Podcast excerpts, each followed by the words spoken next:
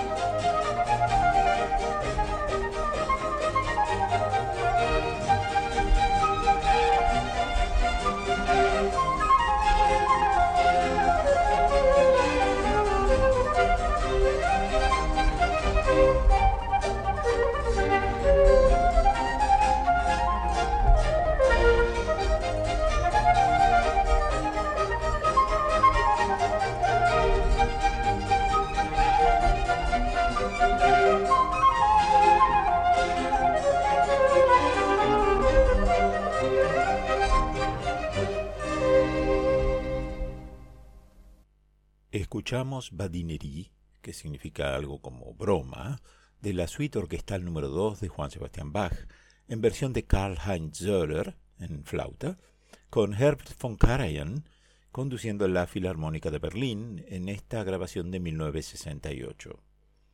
Bienvenidos a otro podcast del Observatorio Racionalista, la audición creada y dirigida por Jorge Alfonso Ramírez. Nuevamente los invito a dejar sus comentarios y sugerencias en Facebook Observatorio Racionalista, página oficial. Y, como siempre, pueden escuchar o descargar estos podcasts de los sitios Observatorio Racionalista, página oficial Evox y Observatorio Racionalista, página oficial Spotify. Seguimos con el tema del Dios incoherente. En el otro programa se me escapó mencionar algo. Dios dejó pasar miles de años desde que aparecieron los primeros hombres y las primeras religiones más antiguas que el judaísmo y que estaban equivocadas, eran religiones falsas. No se puede culpar a la gente porque Dios podría haberse aparecido a todos los humanos de la historia y transmitirle claramente sus deseos. Después de todo, si se quiere tener una relación con alguien, parecería que asegurarse de que el otro sepa que uno existe sería una prioridad. Pero Dios no hizo esto. En cambio, después de ver milenios tras milenios de seres humanos que escribían libros inexactos mientras decían estar inspirados por Dios, Dios inspiró solamente a algunas personas en una región religiosa y bastante analfabeta a escribir un libro. Pero en lugar de inspirarlos a escribir sobre la Tierra y el universo como realmente son, sabiendo que un día los humanos podrían descifrar la realidad del universo, Dios inspiró a sus autores elegidos para que escribiesen un relato sobre una región muy chica de un planeta que con el tiempo los humanos aprenderían que era inexacto y científicamente incorrecto. ¿Y por qué escribir su palabra de tal manera que cientos de miles se ganen después la vida explicándola? Este texto incluyó una serpiente que habla y un burro que habla en un mundo donde los animales no hablan. Los creyentes en la Biblia son fuertes en su denuncia de lo que se complacen en llamar la literatura inmoral del mundo. Y sin embargo, se han publicado pocos libros que contengan más inmundicia moral que esta inspirada palabra de Dios. No hablemos de la violencia, de los crímenes, ese es otro tema que ya lo hemos tratado y lo podemos volver a tratar. Pero, si ya leyeron todas las novelas del Marqués de Sade, de Anaïs Nin, de Philip Roth, Grushenka, Diario de un Piojo, La Historia de O, Trópico de Cáncer de Miller, Las Memorias de la Princesa Rusa, o la más floja 50 tonos de gris, más moderna. Si lo que quieren es porno de calidad, lean el capítulo 38 del Génesis. Te lo cuento a la pasada. Y hablando del Génesis, volvemos a nuestra historia. Además de Adán y Eva, Dios también castigó a la serpiente, condenando al animal a arrastrarse desde ese día y a comer tierra. Uno se pregunta cómo se movía la serpiente antes de eso. Tenía piernas. Y también cómo es que Dios no sabía que las serpientes no pueden vivir comiendo polvo. En todo caso, las serpientes siempre han comido animales y nunca tierra, por lo que cabe otra pregunta. ¿Qué clase de Dios impone un castigo que una simple serpiente puede desobedecer? Este castigo de arrastrarse y comer tierra muestra que la serpiente del paraíso no podía ser el diablo. En las futuras y esporádicas apariciones del diablo nunca se lo vio arrastrándose ni comiendo tierra. Después de haber permitido a Satanás arruinarle los planes para los humanos, uno pensaría que Dios habría enviado al diablo de vuelta al abismo y aprovechando que la fe mueve montañas, haber aplastado al diablo con una montaña, como hizo Júpiter cuando castigó a la raza de los gigantes enterrándolos abajo del monte Etna. Y así de ese modo evitar que el diablo se acerque a las mujeres y haga más travesuras como las que ya hizo. Pero en lugar de esto, Dios lo dejó suelto sin siquiera obligarlo a dar una promesa. El secreto de esta conducta incoherente es que Dios y los teólogos posteriores no podrían prescindir de Satanás. Igual que Batman necesita al Joker y Hannibal Lecter tiene que sobrevivir para aparecer en la próxima película, la religión necesita el malo de la película para tener a quien culpar por los desastres del mundo. Los teólogos tuvieron la necesidad de darle al ser al que llaman Satanás un poder igualmente grande, si no mayor, del que atribuyen al Todopoderoso. No solo le dieron poder de liberarse del abismo después de lo que llaman su caída, sino aumentaron su poder al infinito.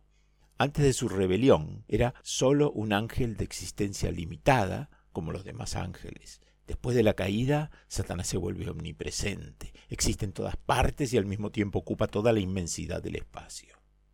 Este Satanás deificado arrastró a todos los humanos a una condición de pecado que no existía antes y quedó como casi un vencedor y dueño de este mundo corrompido.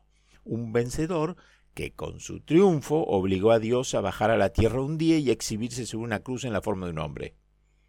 Como anticipamos en el otro programa, ante la pregunta de por qué Dios, que sabía muy bien lo que iba a pasar, plantó un árbol que causó la perdición de la raza humana, una respuesta común de los cristianos es que Dios quería que tuviéramos libre albedrío. Pero ¿cómo es posible que Adán o Eva hayan tenido libre albedrío para elegir entre el bien y el mal cuando no entendían el concepto del bien y del mal antes de haber comido el fruto? Solamente después se dieron cuenta de que desobedecer estaba mal pero para entonces su destino ya estaba sellado. No tiene sentido hablar de libre albedrío cuando no hay sentido de valores morales. Lo que llaman la primera tentación, es decir, la serpiente tentando a Eva, nos damos cuenta de que no pudo haber pasado. La tentación es el deseo de hacer algo que sabemos que es malo, pero Eva no podía distinguir el bien del mal, así que no podría ser tentada a cometer un delito o un pecado, si prefieren. Lo mismo pasa con Adán. Que Dios dicte reglas que los jugadores no podrían entender es absurdo, inexplicable e inmoral.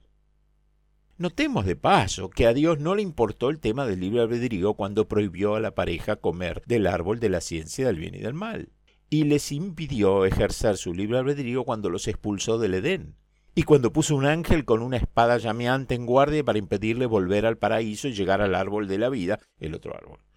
Una y otra vez Dios intervino en los planes de Adán y Eva. Eso lo llaman respetar su libre albedrío. Tema desnudez. No parecía malo a los ojos de Dios o de ellos estar desnudos antes de comer del árbol del conocimiento del bien y del mal, pero después de comer Adán se escondió de Dios porque ahora sí entendió que estaba desnudo. Como Adán se escondió, la Biblia nos dice que Dios tuvo que preguntar dónde estaba. Pero Dios no podía ver a través de los arbustos. Esta escena cómica, este problema, me recuerda una anécdota contada por Bertrand Russell. Russell preguntó a unas monjas por qué ellas, las monjas, se duchaban con una bata puesta si estaban solas en la ducha. Una de las monjas le contestó, Oh, pero el buen Dios podría vernos. Russell se admira del hecho de que las monjas consideraran a Dios como un pícaro peeping Tom, un Tomás el Mirón, que puede ver a, través del techo y las paredes, pero que no puede con un pedazo de género. Como digresión les cuento que Peeping Tom es un personaje de la leyenda inglesa de Lady Godiva, o sea, la que escribimos Godiva, ambientada a principios del siglo XI. Lady Godiva era una dama anglosajona, famosa por su bondad y belleza, casada con Leofric, conde de Chester, Mercia y Coventry. Cuando Leofric se puso demasiado codicioso, ella le pidió que rebajara sus impuestos. El conde le dijo que sí, pero con la condición de que Lady Godiva recorriese Coventry a caballo sin ropa, solamente tapándose con su pelo largo. Ella aceptó pero secretamente acordó con sus vecinos que ellos se iban a encerrar en sus casas para no violar su intimidad. El día elegido, Lady Godiva se paseó desnuda por el pueblo, montada en su caballo, mientras los vecinos de Coventry se quedaron encerrados en sus casas con las ventanas cerradas. Todos, menos un sastre, conocido más tarde como Peeping Tom, Tomás el Fisgón, el pichón, según la leyenda, el sastre no pudo resistir la tentación de ver a su señora desnuda a través de un agujero en la persiana y se quedó ciego por eso. Y la expresión pipintón pasó a designar en el inglés a quien en español se llama mirón y en francés voyeur. Bueno, volvemos a la historia. Dios le pregunta a Adán si comió del árbol que Dios le había ordenado que no comiera. Y de nuevo pregunto yo, ¿Dios no sabía eso o lo sabía demasiado bien y simplemente le hizo a Adán una pregunta retórica? Si es así, ¿por qué Dios plantearía una pregunta retórica sin seguirla después con una lección moral?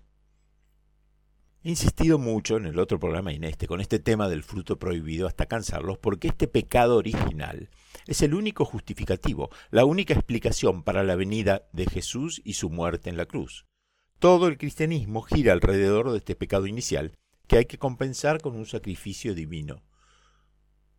Pero si mostramos los puntos flacos de la historia del pecado original, vemos qué poco razonable es la idea de la necesidad de redimir ese pecado con la muerte del alter ego del Dios ofendido. Eh, seguimos. Ahora, Adán y Eva se establecieron fuera del paraíso y tuvieron dos hijos, Caín y Abel. Todo era normal hasta que Dios empezó a preferir la ofrenda de Abel, de carne de animal sacrificado, como sabemos, la Biblia cuenta muchas veces que a Dios le gusta el olor a carne quemada. Decía, hasta que Dios empezó a preferir la ofrenda de Abel de carne de animal sacrificado sobre la ofrenda de los vegetales que le presentaba Caín. No se puede exigir más, porque Caín era un agricultor, no un ganadero. Pero la preferencia injusta de Dios por Abel despertó la envidia y el odio de Caín, y finalmente Caín mató a Abel, como sabemos todos, pero Dios, que lo sabe todo, debería haber sabido que al discriminar entre los hermanos estaría llevando a Caín al odio, al homicidio. Después del homicidio, Dios, que sabe todo, le pregunta a Caín dónde está su hermano. Otra pregunta de estas. Caín se escapa. En una tierra lejana, nos dice la Biblia, Caín encontró una esposa, una mujer. ¿De dónde vino esta señora Caín? Era una de las hermanas de Caín. Justamente, cuando se les pregunta cómo se multiplicó la raza humana a partir de una sola familia, y si Adán y Eva tuvieron solo dos hijos, algunos creyentes nos informan que Adán y Eva no solo tuvieron dos varones, sino que también tuvieron varias hijas, y se alejan satisfechos de su respuesta. No tienen problema en argumentar que la raza humana comenzó con incesto en abundancia, como si fuera normal. También es evidente que, como dije, Dios no sabía mucho de genética. No sabía que se necesitan al menos un centenar de ADN diferentes para mantener una diversidad que haga posible la supervivencia de la especie. Parece que Dios, que lo sabe todo, no sabía que un día se iba a decepcionar con la raza humana. Se decepcionó porque los humanos no estaban a la altura de sus expectativas. O sea, que Dios tenía expectativas como un adolescente y lo que es peor, sus expectativas no tienen nada que ver con la conducta de la humanidad. Lo que me parece más curioso de esta historia es el versículo 8, donde dice que Noé le cayó muy bien a Dios. Dios siguió con su plan de arrasar el planeta, pero decidió perdonar a Noé y su familia. Si mirásemos el pecado a través de la analogía de una enfermedad, por ejemplo, vamos a ver que no hay lógica en lo que hizo este Dios incoherente. Es como decir, voy a eliminar el virus del SIDA de la faz de la Tierra, pero me gusta esta cepa en particular, así que voy a evitar que desaparezca. Si Dios hubiera querido empezar de nuevo, debería haber eliminado también a Noé y su familia y haber creado al hombre desde cero, sin el árbol de jardín ni la capacidad de pecar. Al salvar a Noé y su familia, esos ocho humanos se convirtieron en portadores del virus del pecado por ser descendientes de Adán y Eva. Dios, por supuesto, siendo omnisciente, debería haber previsto la locura de este plan. Uno solo puede preguntarse qué quería conseguir Dios, porque asesinar a casi todos en el planeta no iba a cambiar la naturaleza humana de los que quedasen. Debería haber sabido que matar a casi todo el mundo no haría que las futuras generaciones se sintieran menos tentadas a tener relaciones sexuales antes del matrimonio y no haría que la gente dejara de trabajar en sábado.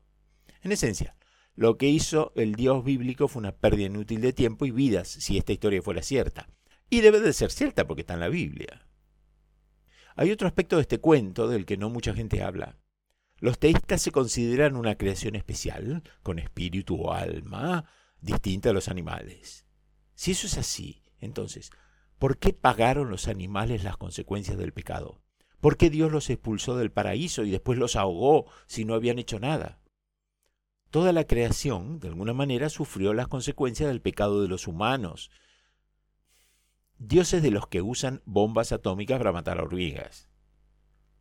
La ironía es que era previsible que los humanos no estarían a la altura de sus expectativas, ya que durante las primeras décadas y siglos Dios se olvidó de decirle a los humanos cuáles eran sus expectativas.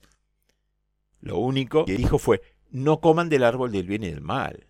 Información inútil después de que el Edén quedó vacío. Por generaciones nunca habló con otro ser humano, así que no es de extrañar que los humanos no hicieran lo que Dios quería, no sabían lo que Dios quería. Más adelante, Dios le habló a los humanos unas cuantas veces a través de esos vagabundos primitivos, barbudos, gritones, malolientes y un poco dementes llamados profetas, que decían ser sus intermediarios. Los profetas se equivocaron a lo grande cuando profetizaron el futuro, pero uno de ellos, el personaje típicamente mítico llamado Moisés, bajó de una montaña con diez reglas que dijo que Dios le había dado para que la humanidad la siguiera. Se considera que estas diez reglas son muy importantes, pero tienen dos problemas. Primero, Dios las dictó tres veces en la Biblia y cada vez que las dictó cambió varias. Y segundo, la mayoría de esas reglas se relacionaban con problemas tontos o, apuntaban a metas imposibles. Entre sus diez reglas, Dios podría haber escrito, lamento haber hecho gérmenes, pero lavarte las manos antes de comer o después de limpiarte el trasero te va a mantener sano. O bien, herví el agua antes de beberla. También habría sido eficaz. Pero nada de eso. Sus diez mandamientos fueron un desastre andante, al menos las versiones originales, no la versión endulzada que nos han inculcado que no es bíblica sino un invento posterior. Los primeros cuatro mandamientos originales no deberían ser prioridad en ninguna lista razonable. Es difícil pensar en algo menos importante que no tendrás dioses ajenos delante de mí, o no tomarás el nombre del Señor tu Dios en vano, o no trabajes el sábado, y no hagas una imagen tallada ni semejanza alguna de lo que hay en el cielo. Esta última regla los católicos se la pasaron por las orejas, porque hicieron y hacen imágenes de semidioses que inventaron, como María o los santos, todos super seres capaces de proezas milagrosas.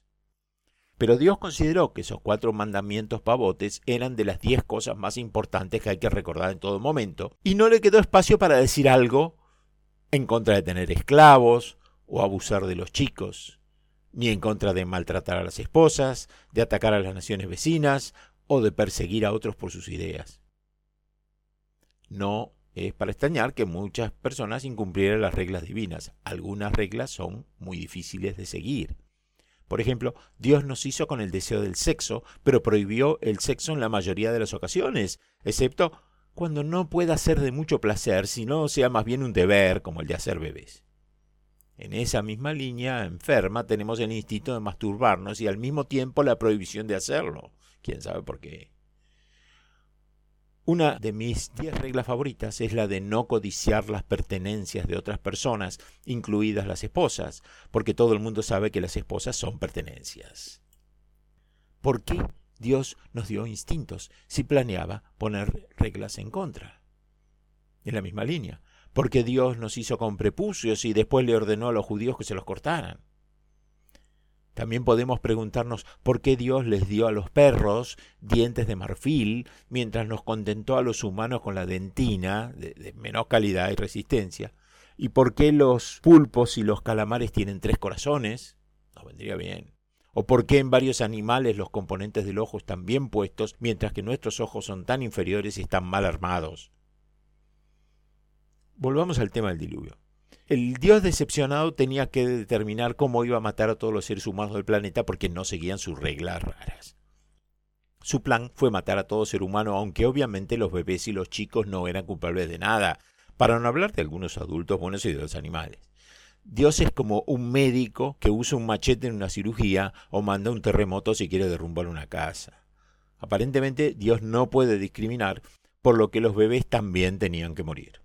Algunos creyentes dicen que los bebés están mucho mejor en el cielo. Podríamos observarles que si el cielo era el plan de Dios para los bebés, mandarlos directamente desde el nacimiento al cielo sería mucho mejor que hacerlos sufrir la agonía de ahogarse.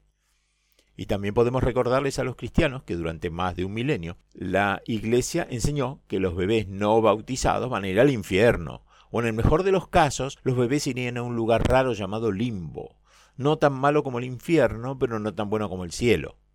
Un lugar donde estarían separados no solo de Dios, sino, lo que es peor, de sus padres. Que un bebé muera y sea castigado porque los adultos no lo quisieron bautizar es otro ejemplo de injusticia, de castigo inmerecido. Por otra parte, no olvidemos que todos los bebés son puros e inocentes y todos hemos sido bebés puros e inocentes alguna vez.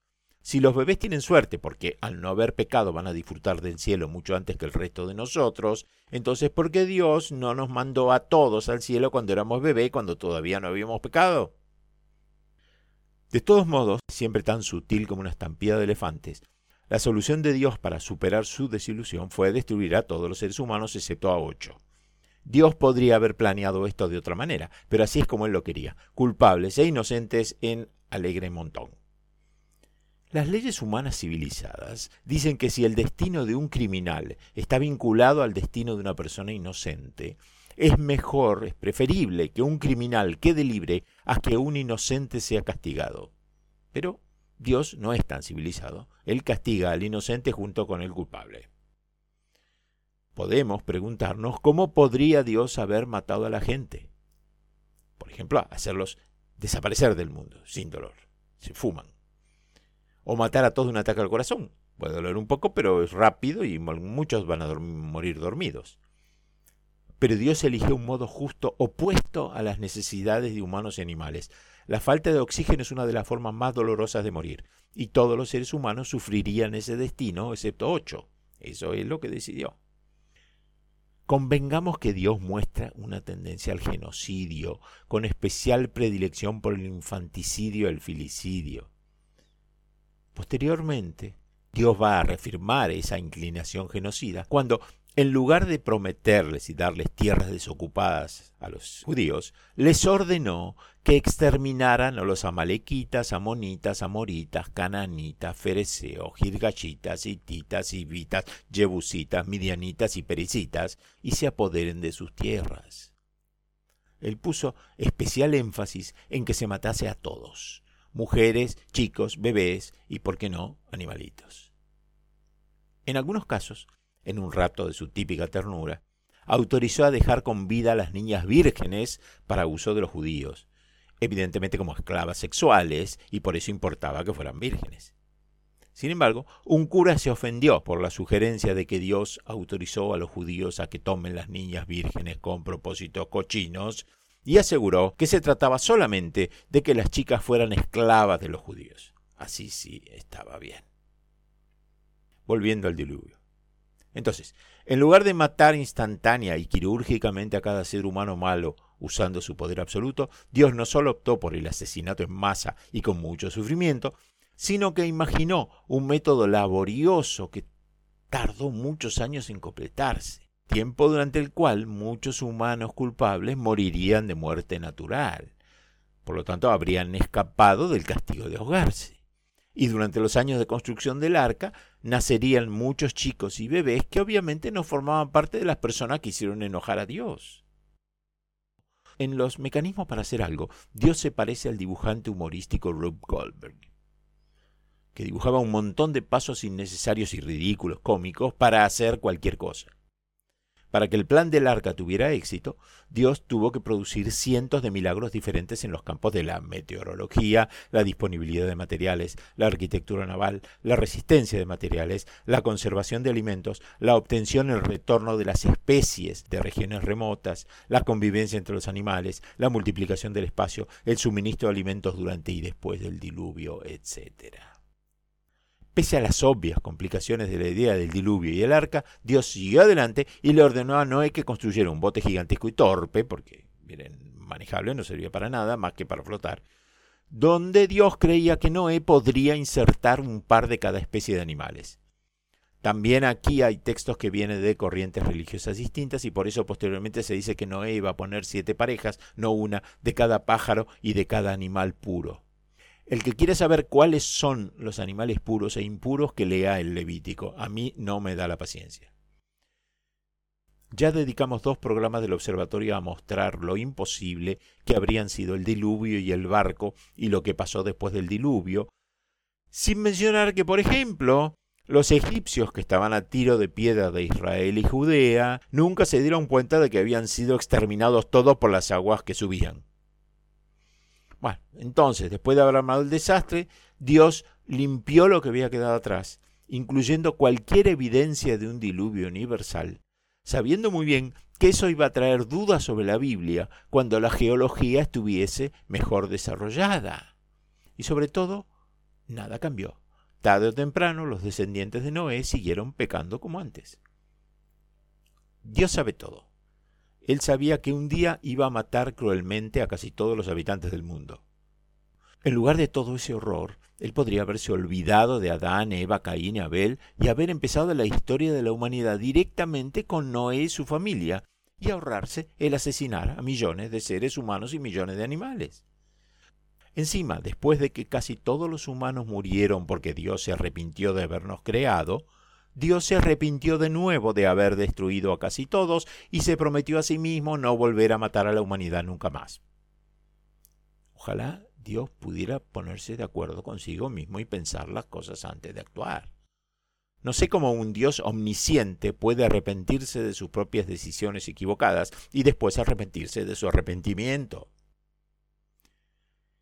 Esos autodenominados profetas que mencioné hace un rato decían que Dios nos estaba hablando a través de ellos, pero es evidente que no sabían mucho de nada. Y si esas personas realmente estaban transmitiendo los mensajes de Dios, entonces Dios tenía ideas extrañas. Le preocupaba que la gente no usara ropa de dos textiles diferentes al mismo tiempo, ni plantara dos especies vegetales en el mismo campo, o que la gente no hirviese un cabrito en la leche de su madre aparte de las amenazas proferidas por los profetas, Dios no tuvo una conversación real, amistosa y audible con nosotros durante al menos cuatro mil años, como se informa en la Biblia, o unos doscientos mil años según la paleontología. Este silencio divino se interrumpió en el extraño caso del señor Job.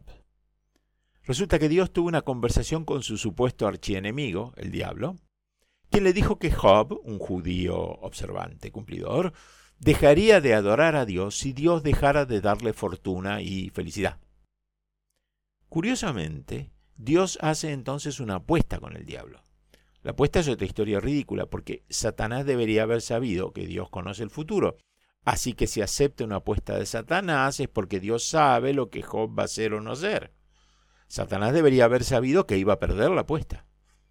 También notablemente, un ser perfecto considera adecuado apostar con un ángel rebelde, un ayudante menor desde su punto de vista, y parece obligado a demostrarle algo al diablo, como si la opinión del diablo fuera importante para Dios. Sea como fuera, Dios permite que el diablo le haga todo tipo de cosas malas al pobre Job, comenzando por matar a todos sus hijos. Después lo arruina en sus finanzas y al final lo vuelve físicamente enfermo y repulsivo. Después de este aluvión de desgracias, Job le pregunta a Dios por qué le está haciendo todo eso. Y como respuesta, Dios se enoja, se enfurece con Job, quien aparentemente ni siquiera tiene derecho a preguntar. al final, Dios se cansa de torturar al pobre Job y le devuelve su salud y sus posesiones. Sin embargo, sus hijos muertos siguen muertos. No hay problema, Job empieza una nueva vida con otra familia, chau, hijos anteriores. El ego de Dios lo lleva a contemplar como tortura a un hombre bueno porque él siente la necesidad de mostrar algo a un ente inferior y malvado. Lo peor es que se presenta esta historia de Job como una especie de lección moral de Dios. Se supone que la conducta de Dios es meritoria. No importa. A estas alturas ya nos acostumbramos a no esperar mucho de Dios. No perdamos de vista que estos hijos de Job fueron las únicas personas que el diablo mató en toda la Biblia. Sin embargo, el diablo tiene una reputación realmente mala, mientras que oímos decir que Dios es todo amoroso y misericordioso y todo eso. Pero pensemos en el diluvio que mandó ese Dios amoroso y misericordioso para exterminar virtualmente a toda la raza humana. Según distintas opiniones evangélicas, ese diluvio debe de haber ocurrido entre 2472 y 2348 años antes de la era común, o sea, antes de Cristo.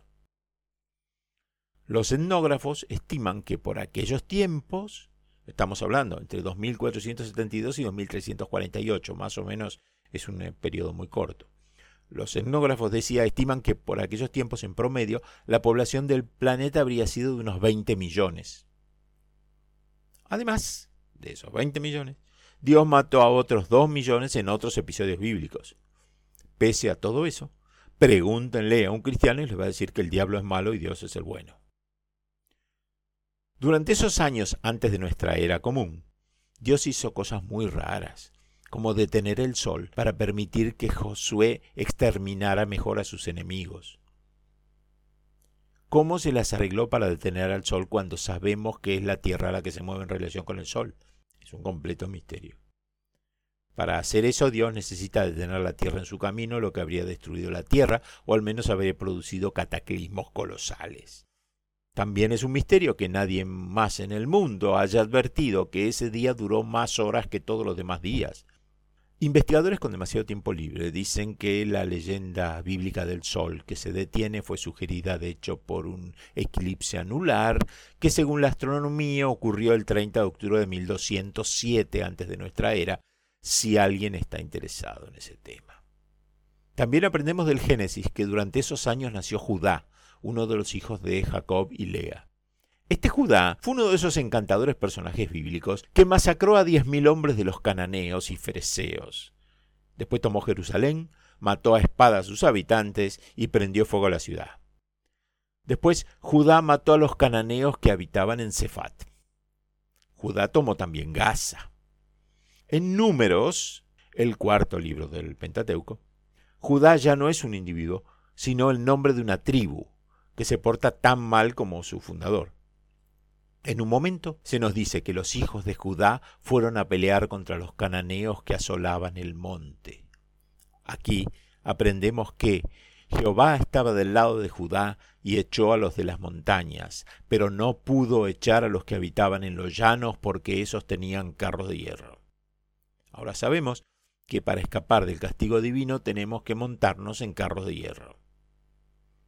Por supuesto, esta historia de un Dios omnipotente que no puede expulsar a algunas personas nos da la oportunidad de dar otro ejemplo de cómo la Biblia ha sido embellecida y distorsionada a lo largo de los siglos.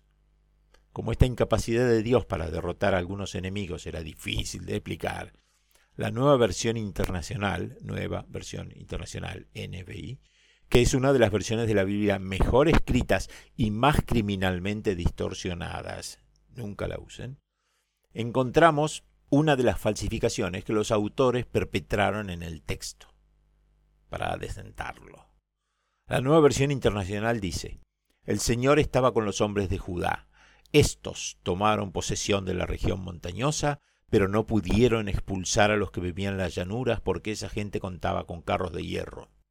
O sea, que la Biblia pasó a decir que los que no pudieron vencer fueron los hombres de Judá, no Dios que suena más razonable. Pero aun cuando fuera así, sigue siendo llamativo que la ayuda de un Dios todopoderoso no haya sido suficiente para vencer a los enemigos. Volviendo a la cronología, durante cuatro mil años Dios estuvo realmente enojado con todos nosotros por lo que hicieron a Adán y Eva. Dios realmente sabe cómo guardar rencor. Y a veces lo pregona, como en Éxodo 34.6.7 o Deuteronomio 5.8.10, donde dice que el Señor visita la iniquidad de los padres sobre los hijos y los hijos de los hijos a la tercera y a la cuarta generación. O el Levítico 26:39, por su iniquidad y también por las iniquidades de sus padres se pudrirán como ellos. Para ser justos, a veces, como en Ezequiel 18:20, Jeremías 31:30, 2 Reyes 14:6 y Deuteronomio 24:16, Dios dice lo contrario, que los hijos no deben pagar por los pecados de sus padres. Pero así es Dios, nunca demasiado seguro, nunca confiable o predecible. Después de todos esos años de guardar rencor, Dios decidió perdonar a la humanidad por la falta cometida por esos dos ancestros desaparecidos. ¿Por qué un Dios perfectamente sabio y omnisciente cambiaría de opinión sin una razón aparente y decidiría perdonarnos? Es otro misterio. Pero Dios no perdonó a los humanos así nomás. Después de ver fallar sus planes originales, Dios ideó un plan nuevo. Hizo arreglos para tener un hijo y que ese hijo fuera asesinado brutalmente. Para su Pascua los judíos seleccionaban dos corderos. Uno de ellos debía ser perfecto, sin manchas ni defectos. A este lo sacrificaban para pagar las culpas de la humanidad. El defectuoso, en cambio, era soltado lejos de la ciudad como representante de los humanos falibles. Muchos pueblos de la antigüedad creían que para reparar las faltas tenía que correr sangre de un inocente. La idea es brutal, pero a Dios le encantó. El problema es que ante los ojos de Dios, la falta cometida por Adán y Eva fue demasiado grave, así que no servía la sangre de cualquier animal. Seguramente Dios sabe que la sangre humana es la más poderosa para limpiar las faltas. Más aún, la falta era tan grave que la sangre de cualquier humano normal no alcanzaba, tenía que ser la sangre de un humano perfecto. El único perfecto es Dios, de modo que Dios tendría que sacrificarse a sí mismo para que Él mismo pudiese perdonar a los humanos de hace dos mil años por la falta gravísima que ellos no habían cometido, sino que había sido cometida por antepasados suyos de cuatro mil años antes o muy anteriores, dice la ciencia. No podemos evitar volver a la idea simple de que si Dios estaba ofendido pero había decidido perdonar, Él podría haber simplemente perdonado. Cuando alguien nos ofende y después nos pide perdón, no se nos ocurre contestarle, está bien, lo perdono, pero antes tiene que moler a palos a mi hijo. Pero eso fue lo que Dios decidió. Él no podía perdonarnos por haber comido una fruta prohibida, pero sí podía perdonarnos después de que cometimos un deicidio. Matar a Dios es una hazaña extraordinaria. Uno pensaría que es imposible, pero Dios se las arregló para hacerlo posible. Tenía que convertirse en hombre. Él ya había hecho un hombre usando polvo y alguna abracadabra, y a una mujer usando una costilla y otra abracadabra. Podría haber hecho lo mismo, pero eso seguramente había sido demasiado simple. Él decidió, en cambio, embarazar a una mujer humana. Esa mujer tenía que ser especial, de modo que tenía que ser virgen, porque Dios y la gente de esa época, y todavía alguna gente al día de hoy, saben que ser virgen es una gran virtud. Pero como eso no era suficientemente complicado, Dios eligió a una mujer que se había casado, pero que aún no había tenido sexo con su marido. Uno se pregunta cómo podría haber ocurrido eso, una mujer casada y virgen. ¿Y cuál era la ventana de tiempo que tenía Dios entre el casamiento y la consumación del matrimonio para practicar su pase mágico? Para hacer las cosas mejor, antes de embarazar a María, Dios no le pidió permiso al marido, que no supo nada hasta después. Ya se sabe que los maridos son siempre los últimos en enterarse, pero eso es otra historia. En lugar de pedirle opinión a María, el autor de Lucas nos dice que Dios le presentó el caso como un fait accompli. Le dijo simplemente lo que iba a pasar. Dios mandó al ángel Gabriel a informarle. Es notable que María no se asustara por el ángel. ni parece haberse sorprendido por su visita, solamente le sorprendió lo que dijo el ángel. O sea, ¿cuánto más comunes eran los ángeles por aquellos tiempos que hoy? Yo tengo la teoría de que la invención de la cámara fotográfica fue la causa de la mengua en la presencia de ángeles en nuestros días. Pero es mi teoría, mi hipótesis. El asunto de María, según lo cuenta el autor de Lucas, fue así. El ángel Gabriel fue enviado por Dios a una ciudad de Galilea llamada Nazaret a una virgen casada con un varón que se llamaba José de la casa de David, y el nombre de la Virgen era María. Y entrando el ángel en donde ella estaba, dijo, Salve muy favorecida, el Señor es contigo, bendita tú entre las mujeres. Mas ella, cuando lo vio, se turbó por sus palabras y pensaba, ¿qué salutación sería esta? Entonces el ángel le dijo, María, no temas, porque has hallado gracia delante de Dios. Y ahora concebirás en tu vientre y darás a luz un hijo y llamarás su nombre Jesús. Este será grande y será llamado Hijo del Altísimo. Y el Señor Dios le dará el trono de David su padre. ¿eh? Bueno, esto no ocurrió. El trono de David estaba en Jerusalén, David fue un tipo terrenal. Nunca pasó. Bueno, no importa. El Señor Dios le dará el trono de David su padre, dijo el ángel, y reinará sobre la casa de Jacob para siempre. No. Y su reino no tendrá fin. Entonces, María dijo al ángel, ¿cómo será esto? Pues no conozco varón. Debemos entender que ese conozco tiene aquí un sentido bíblico, ¿no? Sigo. Respondiendo, el ángel le dijo, El Espíritu Santo vendrá sobre ti y el poder del Altísimo te cubrirá con su sombra, por lo cual también el santo ser que nacerá será llamado Hijo de Dios. Se repite un poco este ángel. Este anuncio suena un poco prepotente por parte de Dios, le cuenta lo que va a pasar. Pero es preferible a la versión que nos cuenta el autor de Mateo, según el cual Dios no le avisó nada. No le mandó un ángel, ni siquiera un telegrama. El asunto fue de prepo, a huevo, como dicen los mexicanos. Nos cuenta el autor del Evangelio de Mateo que, estando desposada María, su madre, con José, antes que se juntasen, se halló que había concebido del Espíritu Santo. Advirtamos que Dios embarazó a María en una época y en una región del mundo donde el sexo fuera del matrimonio a menudo era una sentencia de muerte para la no virgen. Y dicho sea de paso, ese castigo estaba en realidad gracias a una regla que el mismo Dios estableció cuando, disfrazado de zarza ardiente, tuvo su primera conversación con Moisés. Y el embarazo milagroso de María llevaría a varias personas, entre otros al filósofo anticristiano Celso, quien mencionó la versión de que Jesús era hijo natural de un soldado romano llamado Pantera.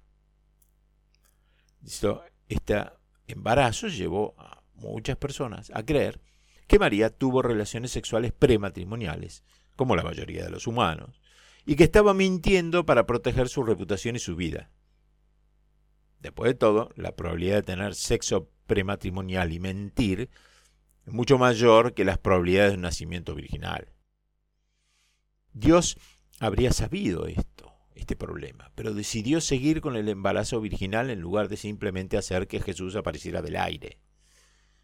El autor de Mateo nos cuenta que, como era de esperar, José su marido, como era justo y no quería infamarla, quiso dejarla secretamente porque evidentemente José pensó, acá hubo guasa, chunga y pitorreo a mis espaldas. Y pensando él en esto, sigue Mateo, he aquí un ángel del Señor le apareció en sueños y le dijo, José, hijo de David, no temas recibir a María tu mujer, porque lo que en ella es engendrado del Espíritu Santo es, y dará a luz un hijo, y llamará su nombre Jesús, porque él salvará a su pueblo de sus pecados. Esto fue en sueños, así que solamente José sabe lo que pasó. Tenemos que creerle que tuvo un sueño y que ese sueño reflejó algo real, pero en general la gente sueña cosas fantásticas. Además de crear a Jesús como hizo con Adán para no meter en líos a María, Dios también podría haber creado a Jesús adulto, igual que Adán y Eva, y ponerlo de inmediato a ejecutar su plan.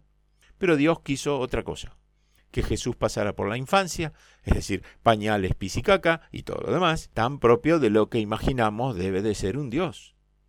Con esta magnífica idea, el plan divino se demoró otros 30 años, más o menos, antes de que Jesús finalmente empezara a hacer milagros para mostrar su divinidad. Claro, mucha gente murió sin salvación durante ese periodo de 30 años. Pero recuerden que Dios miró al universo hacer lo suyo durante 4.000 años, o mejor 13.800 millones de años antes de que aparecieran los primeros seres humanos y no hizo nada más que rumiar su rencor por el asunto de la fruta. No tiene muchas, pero si Dios tiene una virtud es la de ser paciente, evidentemente.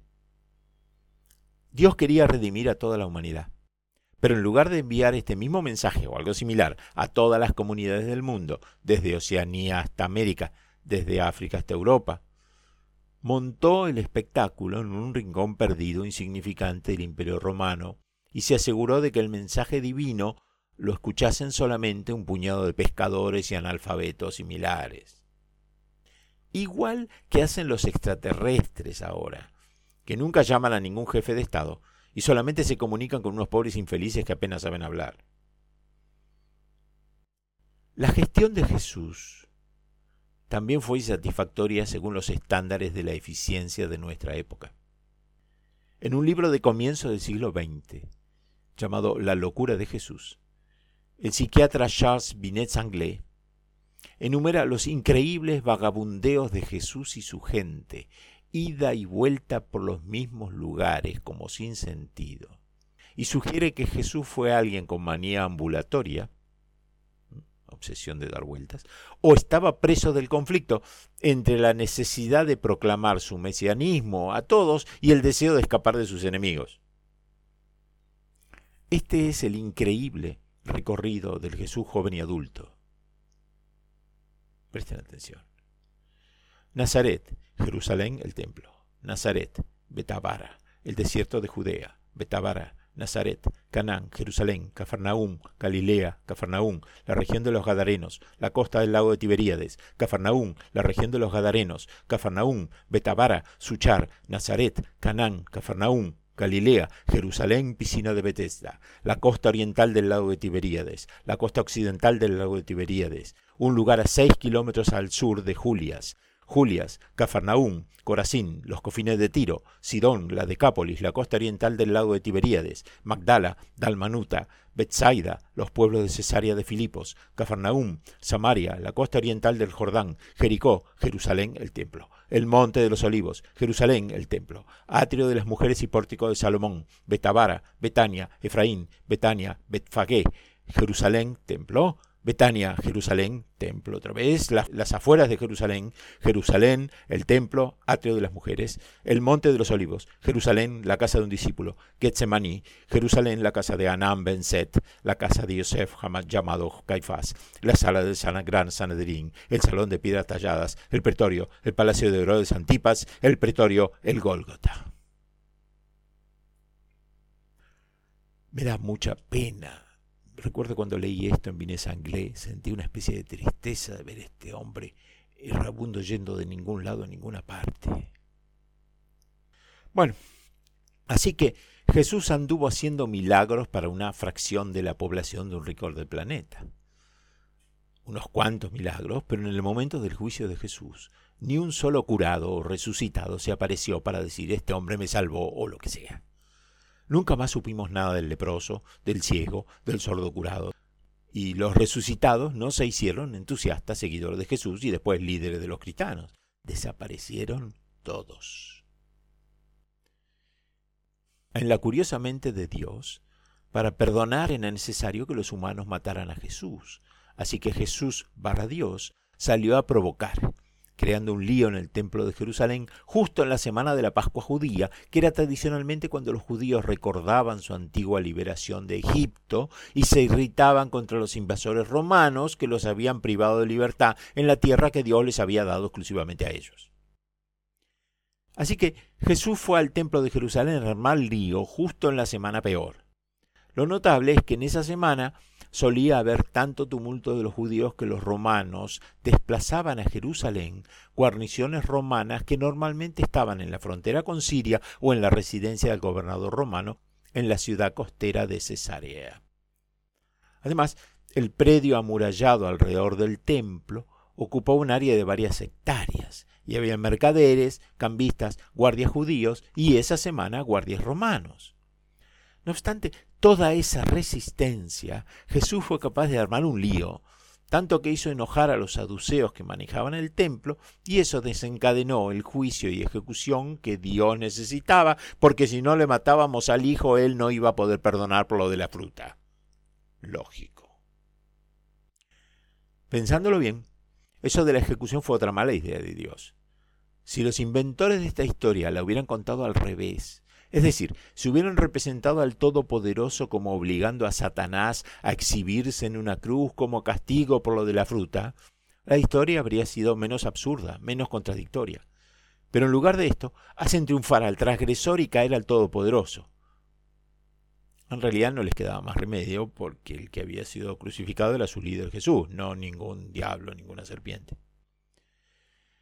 Para asegurarse de que todo esto que estaba pasando quedase bien y claramente registrado, Dios contrató los servicios no de uno, sino de por lo menos cuatro cronistas que escribieron la historia. Lamentablemente para Dios, cada uno contó la historia de un modo diferente, y desde ese entonces esos ateos malos y otros escépticos se divierten poniendo el dedo en las llagas, mostrando las contradicciones de los evangelios. Justamente gracias a estos nuevos cronistas, el Espíritu Santo aparece por primera vez en la Biblia. El Espíritu Santo tiene que ser un personaje real, porque a nadie sensato se le ocurriría inventar algo así. Un personaje sin forma, sin rasgos, sin atributos, sin poderes que alguien pueda enumerar, sin antecedentes de vida. ¿Cuándo apareció? ¿Cómo puede ser que en todo el Antiguo Testamento no se lo haya mencionado nunca? No hizo nada. Un personaje sin función específica parece inventado solamente para embarazar a María, el muy cochino. Está claro que acabo de blasfemar contra el Espíritu Santo y Jesús dijo que todos los pecados iban a ser perdonados menos blasfemar contra el Espíritu Santo. Es incomprensible como a una persona normal se le puede ocurrir que hablar mal de un Dios es peor que matar, violar o torturar. Siguiendo el ejemplo de su papá, Jesús no fue un modelo de coherencia. A veces dijo claramente que él, Jesús, era el Hijo del Hombre. Pero en un par de oportunidades, Mateo 8, dijo que lo que le hagan a él, Jesús, el Hijo del Hombre se los iba a devolver. Y en otro momento dijo que el Hijo del Hombre está en el cielo. Los cristianos se entusiasman con la enseñanza moral de Jesús. Hay peores ejemplos morales que Cristo, sin duda. Pero Cristo está lejos de ser la perfección. Siguiendo el modelo de incoherencia de su papá, Cristo predicó ideas opuestas en momentos diferentes. Dijo, ama a tu prójimo como a ti mismo. Idea que no es original de él, está en el Antiguo Testamento. Pero también dijo que venía a enemistar hijos con padres, etcétera, hermanos con hermanos y qué sé yo. Y que el que no odia a su familia no puede ser su discípulo. Predicó no juzgar, pero cubrió de insultos a los fariseos dio instrucciones distintas sobre cómo ir al cielo según quien le preguntaba. Fue pacífico, pero recomendó comprar espadas. Contó parábolas incomprensibles o de dudosa moralidad, como el del servidor infiel. No se sabe qué, está tratando de enseñar a la gente, a, ser vivos y, y robar. Predicó el ocio y la mendicidad. No trabajes, anda pidiendo por los caminos elogió el no estudiar ni educarse. Nunca prohibió ni criticó la esclavitud. Estaba equivocado respecto de varias cosas como física, astronomía, biología, economía o pasajes del Antiguo Testamento que cita mal o que inventa. Mostró intolerancia con los que lo criticaban y fue despectivo con una mujer que le pidió ayuda y con su propia madre. Repitió demasiadas veces con demasiados detalles y como con gusto, el asunto de las llamas eternas del infierno y el sufrimiento eterno de los infieles. El infierno es más un invento de Jesús que de Yahweh, porque los judíos no tenían algo así.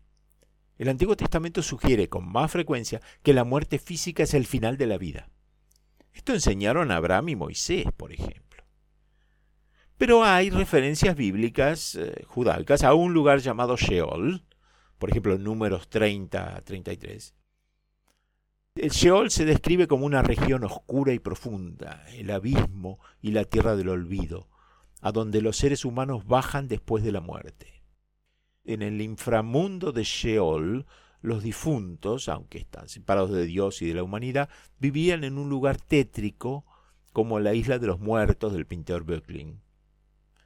Si bien esta visión del Sheol es bastante sombría y sienta las bases para las ideas judías y cristianas posteriores de un infierno subterráneo, en general, los judíos no le atribuían ningún concepto de juicio o recompensa y castigo.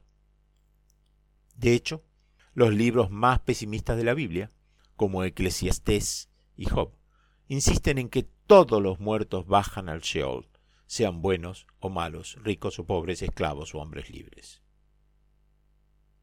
El infierno es el más vergonzoso de los inventos que pudo hacer Jesucristo, porque no tiene sentido ni cumple ninguna función moral útil.